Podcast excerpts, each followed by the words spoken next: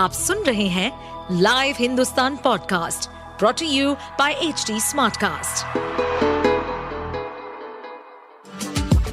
आपका स्वागत है दिल्ली एनसीआर की खबरें पॉडकास्ट में ये पॉडकास्ट आपको दिल्ली और एनसीआर की विभिन्न पार्टियों की राजनीतिक गतिविधियों, महत्वपूर्ण घटनाओं और अपराध के मामलों में गहराई तक ले जाएगा इस पॉडकास्ट में हम विश्लेषण करेंगे उन खबरों और विकास से जुड़ी सभी जानकारी और फैसलों को जिनसे देश की राजधानी और उसके लोगों पर गहरा प्रभाव पड़ता है। अन्ना आंदोलन से निकली आम आदमी पार्टी ने 10 सालों में ही राष्ट्रीय पार्टी का दर्जा प्राप्त कर लिया है।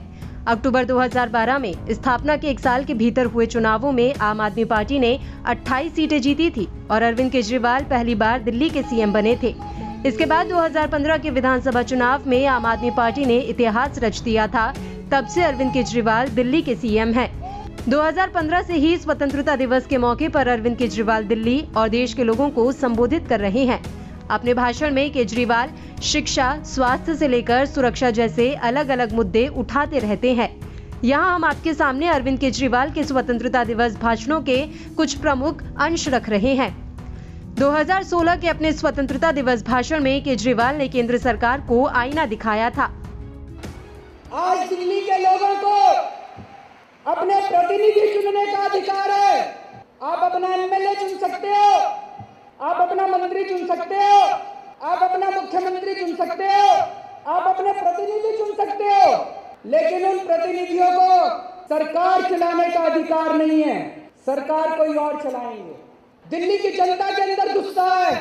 दिल्ली की जनता ये जानना चाहती है कि दिल्ली के लोगों के वोट की कीमत महाराष्ट्र के छत्तीसगढ़ के मध्य प्रदेश के लोगों के वोट की कीमत से कम क्यों है? वहीं 2018 के भाषण में सीएम केजरीवाल ने कहा था कि अगर दिल्ली में सरकार अच्छा कर सकती है तो अन्य राज्य भी अच्छा कर सकते हैं। अगर दिल्ली के सरकारी स्कूल अच्छे हो सकते हैं तो इसका मतलब पूरे देश के सरकारी स्कूल भी अच्छे हो सकते हैं। अगर दिल्ली के सरकारी स्कूलों के नतीजे प्राइवेट से अच्छे आ सकते हैं तो इसका मतलब पूरे देश के सरकारी स्कूलों के नतीजे भी अच्छे आ सकते हैं। अगर दिल्ली के अस्पताल अच्छे हो सकते हैं तो इसका मतलब पूरे देश के अस्पताल भी अच्छे हो सकते हैं। अगर दिल्ली में बिजली सस्ती हो सकती है तो इसका मतलब पूरे देश में भी बिजली सस्ती हो सकती है। अगर दिल्ली के अंदर बिजली 24 घंटे आ सकती है तो इसका मतलब पूरे देश में भी 24 घंटे बिजली आ सकती है। साल 2019 में अरविंद केजरीवाल ने अपने भाषण में युवा पीढ़ी को साथ लेकर देश को आगे बढ़ाने का रोड मैप बताया था। हमें बच्चों को अपने देश की ज़िम्मेदारी संभालने के लिए तैयार करना है। देश की ओनरशिप देनी है। हमारे देश में सौ कमियाँ हो सकती है। हमारे देश में गरीबी है हमारे देश में भुखमरी है हमारे देश में ये नहीं है, हमारे देश में वो नहीं है। पर इसे कौन ठीक करेगा? कोई अमेरिका से आके थोड़ी ठीक करेगा? हमें तो ठीक करना है। हमारे बच्चों को ऐसा नागरिक बनना है कि बड़े होके वो देश में कमियाँ निकालने की बजाय, देश को कोसने की बजाय, बड़े होके कहे, मेरे देश में ये कमी है और इसको मैं ठीक करूँगा। कोरोना महामारी के दौरान दिल्ली में कामगारों की भारी कमी हो गई थी। 2020 के अपने स्वतंत्रता दिवस भाषण में मुख्यमंत्री ने बताया था कि उन्होंने इस समस्या को कैसे हैंडल किया था। माइग्रेंट लेबर स्पेशली दिल्ली छोड़ के अपने अपने गाँव चले गए। तो कई लोगों की फैक्ट्रियाँ बंद हो गई। लॉकडाउन भी था लॉकडाउन की वजह से फैक्ट्रियाँ बंद थी। जब लॉकडाउन खुला तो कई सारे फैक्ट्री वालों से मेरी बात हुई। उन्होंने कहा, जी, मेरे यहाँ तो 35 लोग काम किया करते थे, अब तीन बचे हैं। और मेरे को लेबर नहीं मिल रही, मेरे को स्टाफ नहीं मिल रहा। उधर दूसरी तरफ़ कई ऐसे लोग मिलते थे जो कहते थे, जी, नौकरी नहीं मिल रही, मेरी नौकरी चली गई।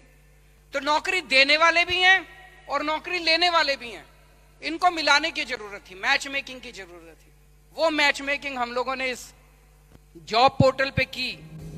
वहीं 2021 में स्वतंत्रता दिवस समारोह के अपने संबोधन में सीएम अरविंद केजरीवाल ने बताया था कि कैसे दिल्ली सरकार ने सरकारी सुविधाओं को लोगों के घरों तक पहुँचाने का काम किया था। हमने आरटीओ के दफ्तर पे ताला लगा दिया।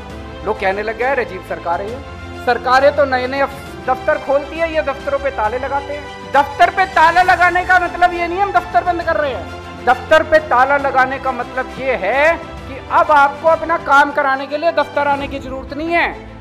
लाइनों में लगने की ज़रूरत नहीं है।